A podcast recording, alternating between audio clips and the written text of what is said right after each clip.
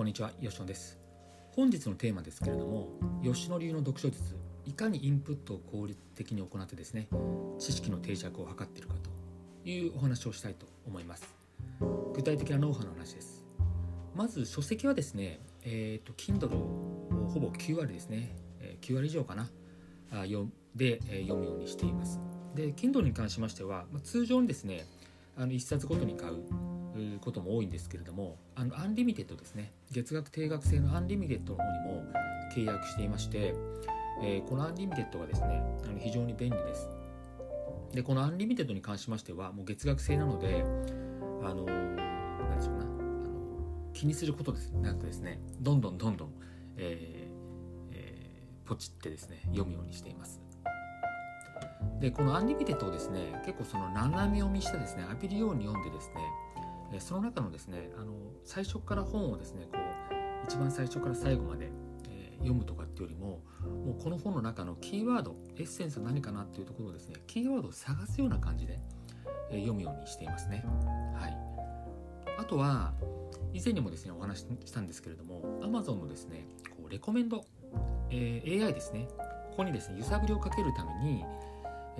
これまでと違ったジャンルの本をですね、このアンリミテッドの方で読むようにしています。例えばビジネス書だけじゃなくてですね、哲学書とか建築書とかですね、漫画とかですね、そういうところをですね、このアンリミテッドだったら気兼ねなく、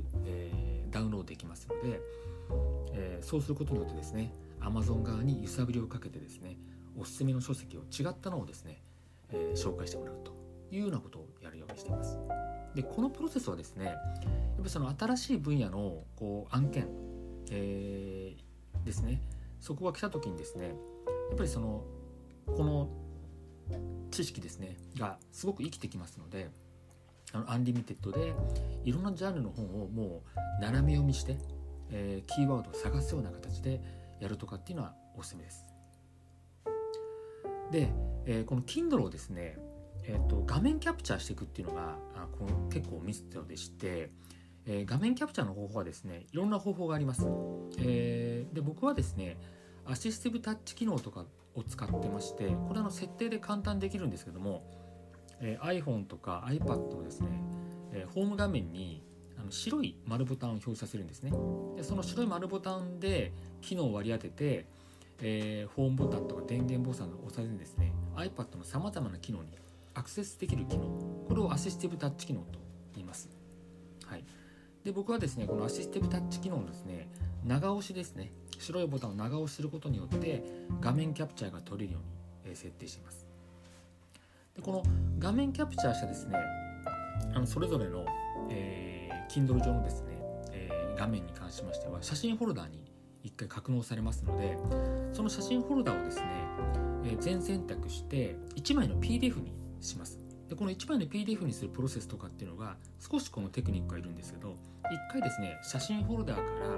フォルダーのですねアプリの方に移動させます。で、フォルダーのアプリ上で全選択をしてですね、で PDF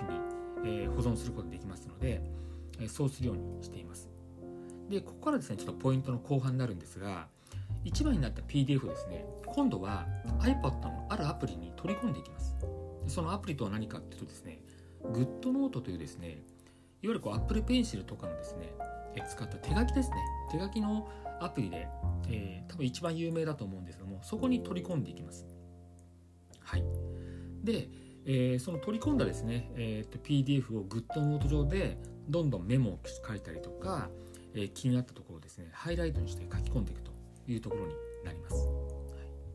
い。で、ここまでのですね工程、非常にその話すとですね長いんですけど、慣れればすごく簡単なので、ぜひやっていただければと思うんですけども、もう一回簡単に言いますね。まず Kindle 上で、気になったところを、ページをですね画面キャプチャーします。で、それを、集まったですね画面を1枚の PDF にします。その PDF をGoodNotes のアプリに取り込んで、そこの GoodNotes アプリ上でメモをどんどんしていくと、あるいはハイライトをしていくというようなところをしていきます。はい。で、そしてですね、この PDF をですね定期的に読み込んで、さらにメモを加えていくですね。そうすることによって知識の定着化だったりとか、また新しいですね、その本からの発見が出てくるというところになります。またですね、セミナーなどの資料作りですね、これも僕は新規にですね情報を入手するんではなくてですね、過去のGoodNotesを見返すようにしています。そうすることで、そのセミナーまでのですねその資料作成の時間も短縮化できることもあるんですけども、やはり過去自分が蓄積した知識をもとにですねこうセミナー資料を作ってきますので、かなり良質な資料作りができるというところもあります。本日はですね、吉野流の読書術、いかにインプットを効率的に行って知識の定着を図っているかというようなお話をしました。それではまた。